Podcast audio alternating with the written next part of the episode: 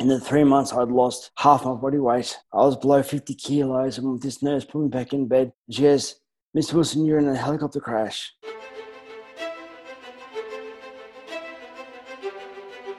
Welcome to the podcast where we track down Australian war veterans, have a chat with them, and hear their stories. I'm Alex Lloyd, and this is Life on the Line. The only thing I was scared of was failing, with letting down the people there that I was supposed to support. Things went south really bad. You've got to have an element of crazy to be good at what we do. There was an ego attached to being a gunfighter. Being around big tall trees, thick shrubbery, potentially connects him to other moments in his life during battle. Get out and walk in a minefield not knowing when your legs were going to get blown off. You know, we're a part of the The society. story of transformation is powerful. Gary Wilson is a veteran of the 2nd Commando Regiment. Gary survived a catastrophic helicopter crash in Afghanistan on 21 June 2010. Three Australians lost their lives in this crash Ben Chuck, Tim Aplin, and Scott Palmer, as well as a US serviceman. Gary was severely injured, including a traumatic brain injury. In this conversation with Thomas Kay, Gary shares his story of military service, the Black Hawk crash, and his recovery afterwards.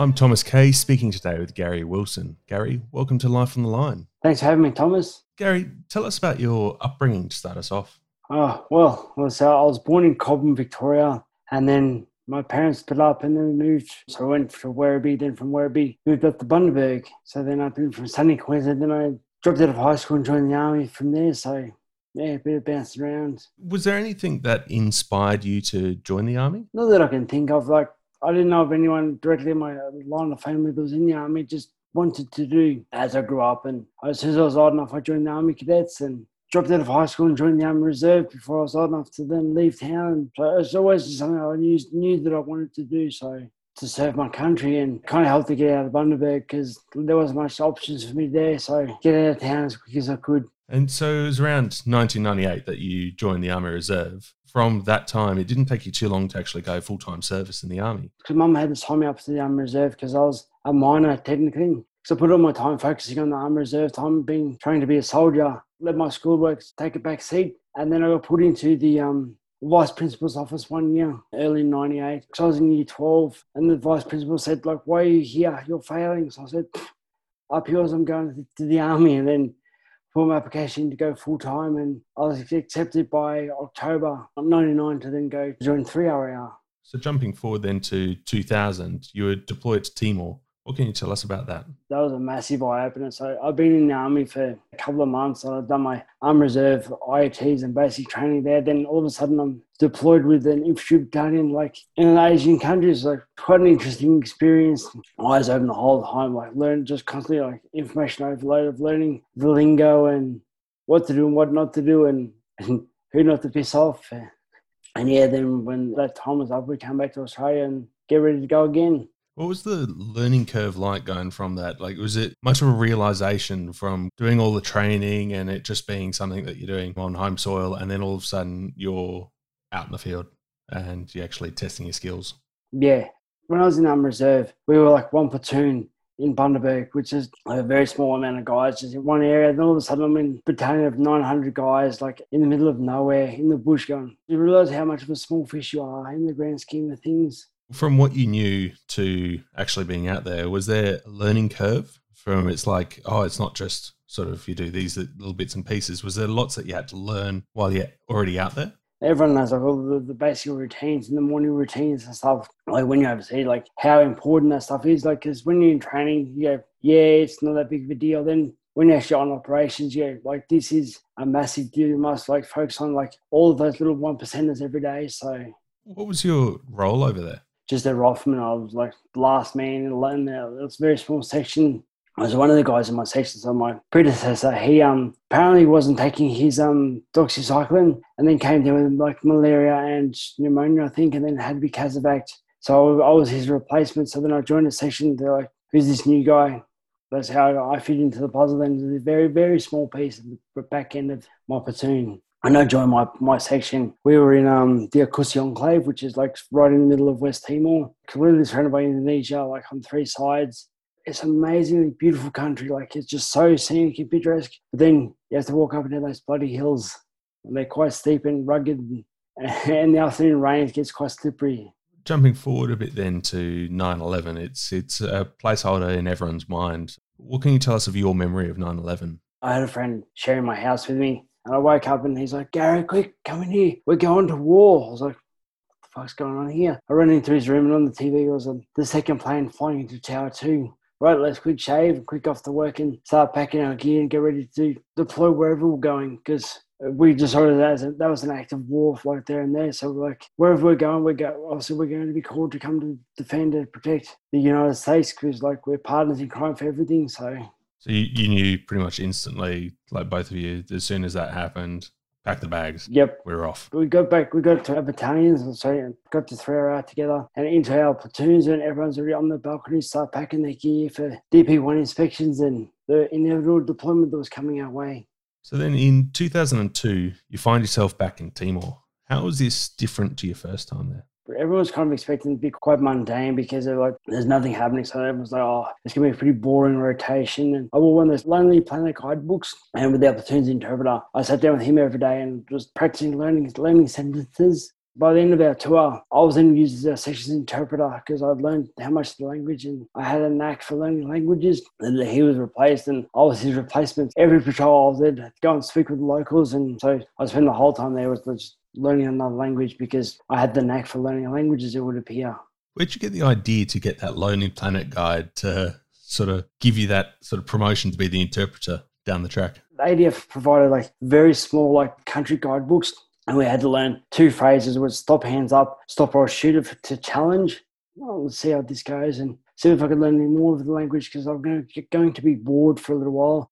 When we came back from our rotation in 2002, I was then given a a reward course, a three month like training course of language training down this Defence Force School of Languages in Melbourne to learn Tetum officially for three months because I did so well with my learning the skills. So I thought they could use it again if we were to go back to Timor again in a couple of years' time. And so then after I smashed the course, the Tetum course in the School of Languages, I go back to 3RAR and actually background infantry battalions in peacetime was just nothing but training and pack marching and pack marching and a little bit more pack marching. And my shins decided to, they weren't playing the game. So I had to have surgery for compartment syndrome. So then after the surgery, I was facing 12 months of rehab. Oh, after 12 months of rehab. So I requested to go back down to School of Languages and learn another language for 12 months. So I could do training down there rather than wasting my time. The Portuguese course was taken. So then they said, okay, how about you do Indonesian neighbour? It's our biggest neighbour to the north. So I did Indonesian, and then halfway through the course, the guys from EW Trade they said, "Hey, but you come work with us if you don't like, don't want to go back to being a grunt." So I put the application in halfway through the year. That was approved. So they didn't actually go back to three hour at the end of it. So then School of Language was then to the School of Signals in Melbourne, the other side of Melbourne. Well, was there anything that sort of appealed to be a signaller, or is just kind of something different? was something different. Like, so I was asking the band, I said, what do you guys do even? They said, we can't tell you. We'll have to kill you. I said, oh, come on, what do you guys do? You have to pass your top secret clearance. Know your personality, you'll love it. If you're feeling really well, because my cheekiness. That's what got you the role. Essentially, so I wasn't the best digger. Like, goes to SIG and they said, you know, there's not that much walking when you're in SIGs. Fucking liars. when I got to posted to two commando finally, uh, yeah, so we did was walk and a lot of foot infiltrations and exfiltrations. So, oh, well, I guess uh, you had your new shins ready, so uh, good put them to the test. Did indeed. What can you tell us about the time that you met your wife, Renee? uh, this, um, this is a point of contention. Few of the guys I work with, and we decided to go to a pub and just talk some shit and as like to have a guy's night. And she was there with some of her work friends because um she was down in Canberra for um the summer clerkship thing of as a graduate from uni. Sitting next to us in the beer garden, and then one of her friends commented on our tattoos and things, and then a whole heated argument about tattoos and about where she was from. Because I said she's from the Gold Coast. I said the Gold Coast is shit house, and she said, "Beg your pardon." I said, "Well, because last time I was out there in the Gold Coast, because I have a, a sleeve tattoo on my arm, I was out of a few pubs because they thought I was a biking." And she said, Oh, you're a dickhead for getting tattoos. So, and then we're talking and she told me to fuck off. And yeah, then I was like, no, I'm not done with this argument. I want to keep arguing with this girl because she's pretty cute. And then, sure enough, went back out and found her in the beer garden. We chatted all night. And yeah, she's been stuck with me ever since. Since you've been together, have you got any more tattoos? Yes, I have actually. Back of my tricep, I have like a big devil. And her, Lady Nuna, why do you have the devil? Why do you not have Jesus? I have the, the Virgin Mary on the back of my other arm now as a tribute for her. They got me the good books with her, so. That's good. So then, when did you uh, actually end up marrying your wife? I meant to get married in um October 2010, but um unfortunately I was still in hospital, so we had to get postponed until the date she always forgets, the second of March 2011. So we had to postpone it for a little while. Jumping back to the military career, in 2005 you joined the SIGs, and then you're later attached to the Commandos as a signaller. How is that training with the Commandos compared to all of the training that came beforehand? Charles playing comparison. I was then to DSD for a little while, then from DSD then to commando. When I was in Canberra at DSD, because I was doing shift work in an office-based environment, my health wasn't really a, the key focal point. So I was getting quite um quite round and pudgy and slow. So then I got to commando. One of the PTIs, his goal was either every day I'd make someone spew or someone cry. So that's how hard he used to smash us. So I had to work really hard the fitness as well as professionally as well too. Make sure I was worthy of staying in the unit because um they say in the unit every day is a daily renew- renewable contract. You have to earn your worth every day you're there. So prove that you're worthy of staying in the regiment. Was it one on one training or was it you training with everyone in, in the gym, like in groups? For us, it was the whole squadron, the C squadron, getting smashed. And we were a bunch of pogues. They just decided to smash us harder, maybe. I don't know. But or the fact that they knew that we were not as fit as the shooters, so they made us work harder to prove our worth to stay in the region as the attaching forces. When you joined, was it still the 4 RAR or had they already been renamed? When I first marched in, I was still the 4th Battalion of the Royal Australian Regiment in brackets Commando, but then 2009 changed to the 2nd Commando Regiment under Colonel Paul Kenning. So I guess after all of the training and probably getting in the best physical shape as you, you possibly have been before, maybe, how did you find out, or when did you find out as well, that you were then about to be deployed to Afghanistan? When we got there in 09, I started getting into training. I was penciled in for being on the next deployment for 2010, provided I do a few other EW equipment courses and had to do another course in America, and then the MRA then pass had had passed my my CAFT, so the commander fitness test. If you pass the CAFT, so if you fail the CAFT, they'll take off the roster to go overseas. So that's I had to prove my fitness there, and then that I was fit enough to go on deployment with the regiment. So I guess everyone would find that motivation then to just push as hard as they possibly can to to get there, to get on that list. Yeah, and that's the funny thing with the BFAs and like fitness tests in the army. You generally don't try to push yourself as hard as you can you just try and beat that guy in front of you. So then when you get there, you can rubbish him, saying, I, I ran faster than you. Just just make sure that there's someone between you and the yeah the rear line. It's always just who can rubbish who. Like that's how we roll. How did it feel when you got that news that you were going to be deployed to Afghanistan? You don't really believe it until you're actually on the ground, like in Afghanistan, because there's so many different moving parts can get stopped and impact your just take off the trip, and trips could be cancelled. So it's one of those things you just, like I said, like, I wouldn't actually believe until I, I was actually on the ground. And then we got off the plane in Afghanistan. I was like, cool, and me, let's go home. So in 2010, you're then deployed to Afghanistan as a signaller for November Platoon.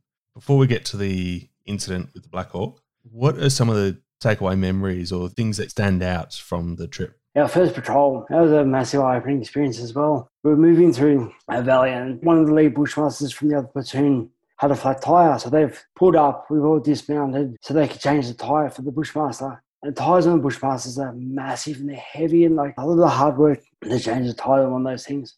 So they've changed, gone around the rigmarole of changing the tyre. The new wheels on, the old wheels back up on the side of the vehicle. They've remounted and the Bushmaster then rolled forward barely a metre or two and hit an IED and blew the exact wheel that they just changed off of the truck. So we got okay, well, everyone's dismounted. Then we we got um, followed up by a small arms engagement with um, a few rifles. We like of the Taliban had climbed up in the hills around us and started shooting at us. Everyone then had to like scatter up the hills and engage and to defend our instant, instant harbour. I got the call to dismount my gear and run up the hill and help provide some overwatch up there with, with um, some of the snipers. First time outside the wire in Afghanistan to get shot at. Like, what's going on here? And I asked my boss, do you still want me to go up this hill? And the boss goes, just fucking keep moving. So there's me and my interpreter running up this hill. And because I couldn't focus on anything else, all I could hear was my heart just beating in my ears, just pounding away. I got to the top, top of the hill, and the other guys from the section are already up there waiting for me to get there. They go, Shit, man, did you hear that? I'm like, hear what? They said, a 107 just went over our heads. There's a 107 millimeter rocket went whooshing past us. So, yeah, right. Like, that could have been like first trip, first engagement, a last engagement. So, gets the adrenaline going. The other funny part of that was um the JTACs, the guys who call in um, the fast and the, the aerial support. My mate, who's our JTAC for our platoon, he had a good eyes on the target. So he goes, I'll, call the JDAM in for the Bushmaster whole boss. And his boss, because his boss's first JDAM call as well, he goes, no, no, I'll take it. So, like, on the comms, listening to three JTACs arguing over who got to call in the, the fast air for the destruction of the Bushmaster. It's like, you hear him, like, how, like, his thunder got stolen from under him. So, very much a trial by fire. Yeah. There's a whole paper scissors rank. Oh, there's got to be, you know, it's not every day you get to do that. No, it's, uh, it's pretty cool. So then, then we had another job. I left a lot, a lot of my cold weather kit behind, so I carry some cold weather kit for my interpreter. So because obviously his cover and safety is kind of paramount for me because I need him to focus on his job as be at the best of his ability. So like that afternoon it rained, and then that night it got pretty cold and chilly. We woke up in the morning and all the hill around us was covered in snow, and all I had was my cams, my pants, and I think I was just a rain jacket on, and I was freezing my ass off. Then um, as I'm waiting to be extracted, like the next morning, you can see the Black Hawks coming. We can also see a storm rolling through the valley towards us. We finally got the Black Hawks, finally got in. We got got on board these Black Hawks. As we are extracting, we peeled off from the hill and then down into the valley and to do what they could to get going. Like the wind, wind just hit us really bad, and the Black Hawk that I was in as we were screaming down this valley, the, the wind pushed us and spun the whole aircraft 90 degrees to the left and flipped us back around like the whole aircraft was getting bounced around. And I was shitting myself because I was like, this thing's going, we're going to be like, we get our Black Hawk is going to crash. And one of the snipers that I was working with, he goes, oh no, it's, we go back to Tarin Kowt. And I was like, that's it, I'm, I'm done. I don't want to do any more Black Hawk stuff again. I think that would turn anyone's stomach being in that. And he goes, no, no, it's okay. The Black Hawk pilots go through this kind of training they're ready for this, that they can fly through anything. He's also training himself back at home to become a helicopter pilot. So he was saying me how much they go through the training for to become to handle that kind of like poor weather conditions. Okay, it's okay to fly in Black Hawks again. We'll be safe. And the guy that took me back into going back in Black Hawks and keeping with the mission was Ben Chuck. That's a real tragic irony, as Ben Chuck is one of the three Aussie commandos killed in that helicopter crash where you're severely injured. But before we get to that crash, I understand you're also involved in a rather famous and pretty significant battle. So in the Battle of Shawali Kot, then we were, that was our last mission that we are just in. So it was, like, it was stupid hot, like 54 degrees, like was sitting in the sun getting shot at with like rifles and rockets and all that good stuff. And because I was smoking, I'd swim a lot of the ground and then working away, working away, and then pop at my feet, like this like pop there just kicked up. Like I thought, what the hell was that? And my sergeant goes, contact. And all of a sudden everyone's had to hit the deck. I've been shot at. And nothing, nothing else happened. Like I just ran like to be shot at just once and like really close shot, one shot. Normally they fire a few rounds. And it's all calmed down. God, I could go for another smoke. Where's my lighter gone? And then my lighter actually had exploded in the heat. And my sergeant called contact for the lighter being blown up. So the rest of the platoon that were down there in the green belt resting, they go, they called us on the on the radios and said, "Are you guys still in contact?" And my sergeant goes, "No, no, Zulu's lighter exploded." And in the the ruckus of all the battle and all the gunshots and stuff, you'd hear the guys in the green belt below us, on the in down below us, laughing. So yeah, a fun thing to laugh, laugh at. So like we come back from being like you've been in contact for a day or a couple of days and stuff. The first thing we do, we get back into the barracks was shower, then play Call of Duty against each other on their weekends. Like Renee's like, couldn't you guys get enough of that stuff? I was like, but it was our way of venting and just unwinding. So many lives changed forever on June twenty first, twenty ten. You're in a Black Hawk helicopter. It's three thirty nine a.m. Pitch black. You're on board one of the four helicopters going fast and low, moments away from reaching a target. Then things go catastrophically wrong. The helicopter hits the ground near a dried creek bed and rolls, causing significant damage. Three other 2nd Commando Regiment soldiers were killed, as well as an American soldier. Seven Australians, including yourself, were wounded to various degrees. What are your last memories before the crash? Last memories before the crash was from the day before my interpreter Shawali had returned to the US to see his family for his um return to country for his leave because they run on different roster to us in Afghanistan. Charlotte Shawali came back on, on task. So I through the whole day getting his gear reissued and briefing him about the mission and that was going to be going on that night. A lot of running around the whole day. Then finally got some got some meals uh, from memory, grabbed my equipment. So Renee and I had a, a deal before I deployed. Before every time I went outside the wire, I'll call home and say I loved her, and just have that last conversation. Should the worst ever happen, there's one job about midway through the tour, I forgot to call. God, I was in the shit. And I finally got back in contact. I said, "I'm sorry, I'll never do that again. I'll, I promise, I'll never not call you again before before a mission." I ran past the phone in the hallway I thought, no, nah, it's going to be a quick mission. I'll call it when I get back. That was my last memory for that day. I woke up three months later on. But what I've been told from stories from the guys on the ground and from the official report was that, as he said, at 3.39 we're lowering to prepare to land, completely pitch black darkness. Like even our night vision gear was completely useless.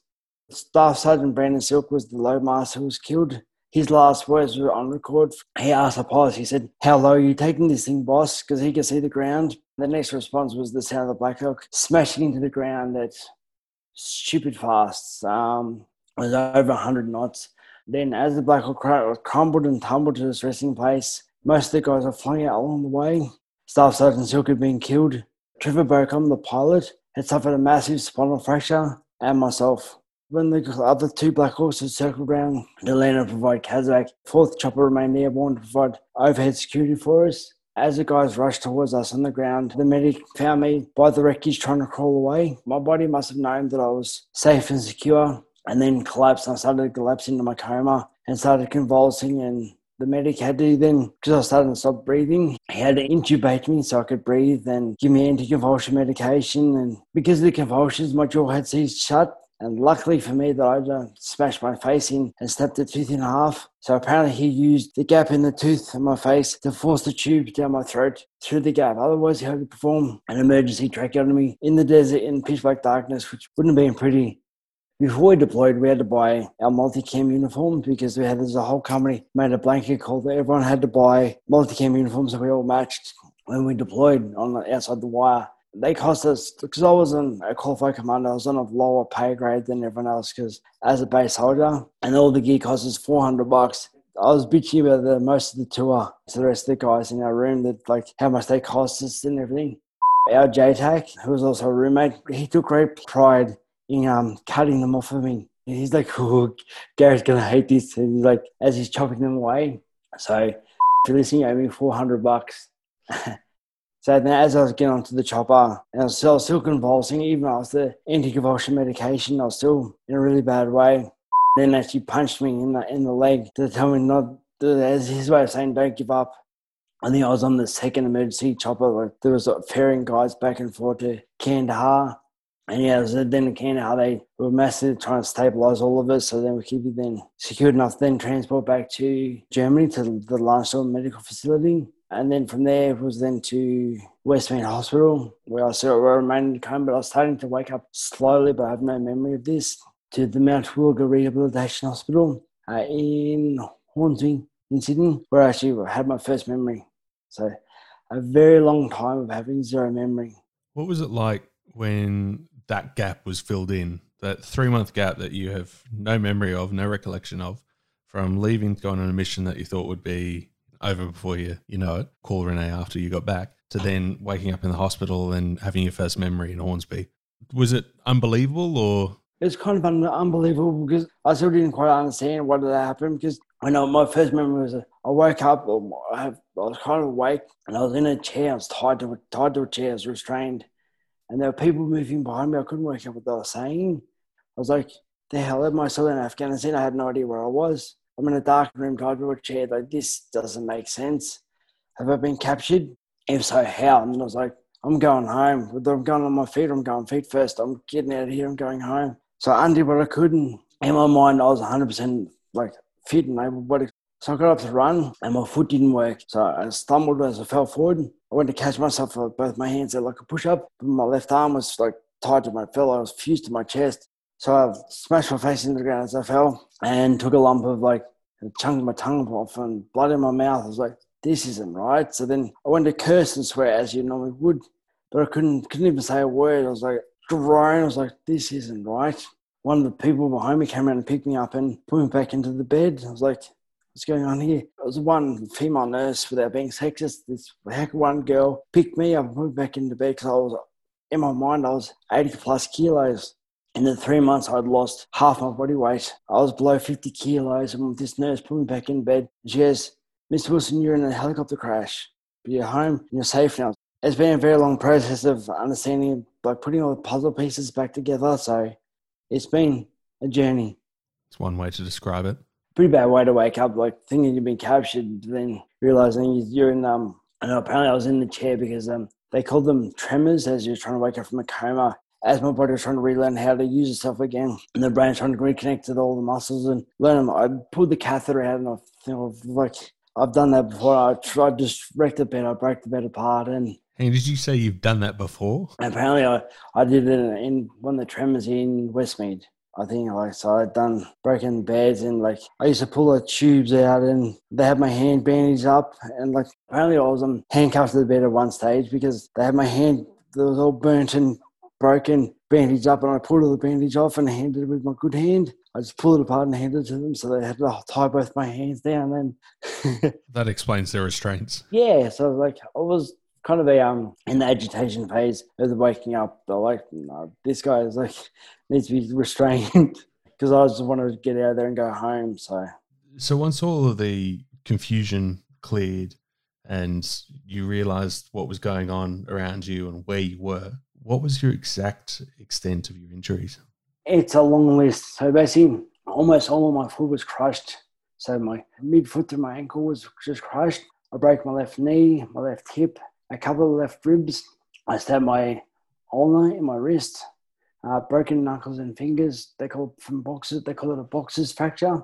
My nose, my upper jaw, and my teeth got broken in half. Plus the brain brain injuries was like the bifrontal lobe bruising uh, and a diffuse axonal injury, which is like shaken baby syndrome.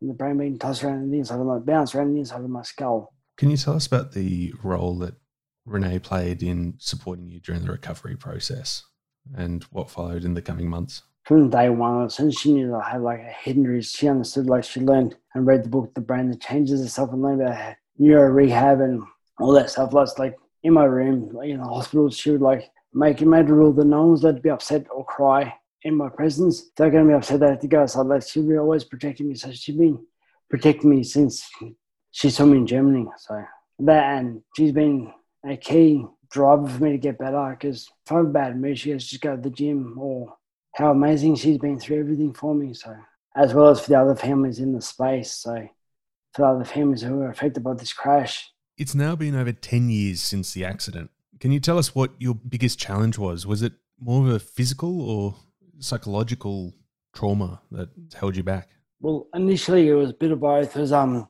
psychological was me trying to accept the fact that my career was over. I didn't know what I was going to do and after having to leave the army. But the former chief of the army had said like that I always have a job in the army and then I wouldn't have to worry about that kind of stuff. And physically there's um the part of it was trying to relearn how to use all the muscles again and actually walk and my midfoot through to my ankle was annihilated. Renee described it mincemeat in a sock. The surgeon who reconstructed my foot, I came and saw me when I was in one of the hospitals and said, I'm sorry, mate, I did the best I could to reconstruct your foot, but I don't think you'll ever run again. So the next year, we ran half ran or tried, tried run the Sydney City to Surf. We did the Sydney City to Surf in two hours and 52 minutes. In the arm, I'm always on trying to improve and keep getting better. So the next year, we did it in two hours and two minutes. Well, that's pretty impressive. So then the, year after that, we then did um, the Sydney, the Blackmores Bridge Run, which is nine Ks over the Harbour Bridge and around Sydney CBD. It's nine Ks, and that was in an hour and two minutes officially. But uh, I think by the time I got to the sideline, the finish line was about 59 minutes. So I was pretty happy with that. But then as things progressed, the arthritis kind of came to play on the foot and the bones. I have pretty pronounced post-traumatic arthritis, he called it. So the arthritis, the big pain, then have muscular contractions from, um, they call it muscular spasticity, where the muscles are constantly kind of trying to contract down my left side, like through my foot and through my hamstring and my arm and my hand. But I spoke with a friend of mine a little while ago uh, who's a double amputee. I asked him how he goes with, the, with phantom pain, and he said he uses a mindfulness and meditation practice where he tells his body and his brain that the feet aren't there anymore, so there's no pain in the feet. So I then use that. I tell my muscles, I tell myself to relax the muscles that there is no pain because I'm not actually like in physical pain. So through that process of like, mental focusing, I can actually relax the muscles and take the pain. The pain goes away. In the last week since the anniversary of the crash, like it's generally around June each year, I tend the pain tends to flare up because I'm more reminiscent of why I have this pain initially. So then when I focus on the pain, the pain then increases and accentuates because of um, the more you focus on it, the more it reaches head essentially. By learning how to not pay attention to it or to pay attention and tell, tell my body to relax the muscles, the pain essentially goes away. I guess the recovery process is it's, it's a long road and definitely any injuries to the brain are traumatic and long lasting. How has the injury to your brain affected your day to day life? With the brain injury, I get um, I have trouble multitasking and get sidetracked. Like yesterday, taking the rubbish out of the bin. I came back and then saw something else I needed to be doing. I did that. Then did something else and just like I need to try and actually focus on one task and finish that one task and then going to the next task.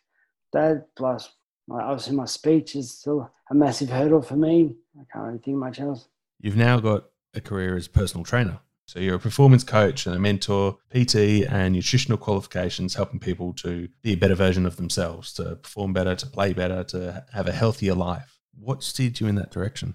By knowing training actually helps your body and your brain feel better through exercise. I then found because I was posted down here officially to add first part of the PT cell there. So I wanted to become exercise physiologist through university through part of the upcoming medical class J43, which is extended transition. I thought I could go to university and become an exercise physiologist. I can help other guys who've been wounded and injured in service, help them recover and move forward with their lives. I then realized that university was going to be too hard for me. And I wasn't really cut out for university and that kind of study. I then found coaching. Like I thought, actually, well, I can do coaching. I can do PT, so if I can become a PT. Uh, so then I've been through TAFE and become a qualified PT, and then started with Bare Coaching because I see back in 2010 my life was stripped bare. I've had really had to do everything all over again, from even breathing for myself again to walking and learning to be upright. Walking, talking, the whole gamut from go to woe to help show people so they can learn that with a good diet, good exercise, and back to the basic movement patterns, with a good basis, things can be moved forward and built stronger from then on. Is it outdoor boot camp style personal training? I can do outdoor boot camp training. I can do in the gym. I can do like online coaching and give advice, and I can do dietary advice online, and then also with the coaching with the help them with their mindset because. he said, but I refuse to accept my condition. I'm like, I'm going to get better. I'm going to get back and do this, this, and this because I hate being stuck at home. I hate not being able to do anything. So I want to help others keep moving forward with their lives as well. Is that something that you um, put into your routines to help other people then as well better their lives through your personal training? You also get them to increase their own mindfulness. Yes, yep. That's the plan. So we can work and change your mindset and help you move forward with your life and make everything improve it, not make it better, but improve everything. It's not just personal training and the nutritional qualifications you've done and helping people shape their lives, but in 2014, you also had a stint in acting. Technically and officially, I was a professional actor. What can you tell us about that? The current Governor General, His Excellency David Hurley, when he was Chief of Defence Force, him and Mrs. Hurley were in London. The British military, they ran a play called The Two Worlds of Charlie F, which is kind of a musical about being wounded, being in their return to service and return back into society. They're actually singing and dancing, and then the Governor General, David Hurley, when he came back, he's like, let's do an Australian version, but Australian diggers aren't going to sing and dance. So they put the call out for people to be involved in a play about being injured in service and things. So I put my name forward to help write the script and help with the active motivation, that kind of stuff behind the scenes. I was like, I'm not going to be an actor. We had like an actors training camp in Sydney at Sydney Theatre Company. And we're talking with the scriptwriter and giving it, telling the scriptwriter our parts of our stories. And then Next thing you know, they go, okay, Gary, this is your character. You're doing this on stage. I was like, am I? Okay. See how this goes. We then did a tour around the country. We started in Sydney, then bounced around to like Wollongong, Brisbane, Townsville, Darwin, Canberra, Melbourne, Adelaide, and Perth. How did you find it going from boots on the ground in Timor and Afghanistan and being a commando to now being on stage? Like the stage fright, my first like case of stage fright, I was there on the on my barrier when the colleague is I'm like, fuck, did you hear those people? Like was 900 people in the Sydney in the Sydney theatre. That's 900 sets of people ready to judge us. Like the whole like freaking out, like starting to sweat. Like, oh my god. I think it's like we've done this enough times before, like in training rehearsals. You know we've got to do? Let's just get it done. Go back to like you know, military training is just you know the job. You've trained for the job. Just do the job. Turn your brain off. Stop thinking about it and just do what you have to do. I just powered on except the Canberra show because I knew one of the widows from my crash was in the audience. And I was like, I owe it to her to do the best I can. And my scene, with the biggest scene, was the final scene I played. I had to recite the opening stanza from Homer's Odyssey. As I'm saying it, there the lines here written on the wall behind me. I flipped a couple of lines back to front. I'm like, then I walk off. I'm like, ah, like of all times to mess up, I messed up then. Hearing people crying, like, am I sing? I'm not that bad of an actor, am I? Uh, one line. is because my memory is quite is pretty poor, and I'm trying to do a very somber scene and like show that I'm quite sad. But the fact I'm remembering these lines, I'm like half happy with myself for remembering the lines. I'm like, I got it right, I got it right. Wait, I'm sad, I'm sad. Pretend to be sad, be sad. Definitely accomplished a lot. And you're also an ambassador for Soldier On. You've shared your story a lot over the years. What's the main thing that you want listeners of this podcast to take away from hearing your story today? Just the mindset. If you have the right mindset, anything can be overcome. Well, Gary, you're an inspiration. Incredible story, incredible recovery, and it's an honor to speak with you. I'm Thomas Kay, and you've been listening to Life on the Line.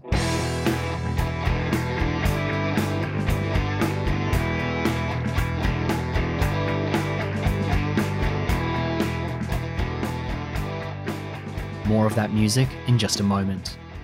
Gary originally reached out to us asking that we interview his wife, Renee, but we've heard so much about the 21 June 2010 helicopter crash that we had to interview Gary as well. We are grateful to him for coming on the show. And join us this Friday for Renee Wilson's heartfelt conversation with Thomas Kay. I thought to myself, what am I going to do if they say we need to make a decision about whether we keep the machines on? For other perspectives on this helicopter crash, be sure to listen to a former operator of the 2nd Commando Regiment in number 92, Dean Parkinson, Volume 2. We got hit from four sides all at once, deafening. And also in Season 4, number 54, H, Volume 5. But the suffering and the extent of injuries that the remainder of the boys had that lived in that crash, it was just fucking horrific and you'll hear a detailed description about the Battle of Shah Wali Kot in that interview with Dean as well. Follow us on Instagram and Facebook at Life on the Line Podcast and on Twitter at LOTL Pod. Our website is www.lifeonthelinepodcast.com and our email address is podcast at lifeonthelinepodcast.com. And follow Gary Wilson on social media by looking up Bare Coaching, spelled B A R E. Life on the Line is brought to you by Thistle Productions. Artwork by Big Cat Design. Theme music by Dan Van Werkhoven. Closing music, It's Alright by The Externals, an Aussie band and the world's only Special Forces original rock band. Thanks for listening, unless we forget.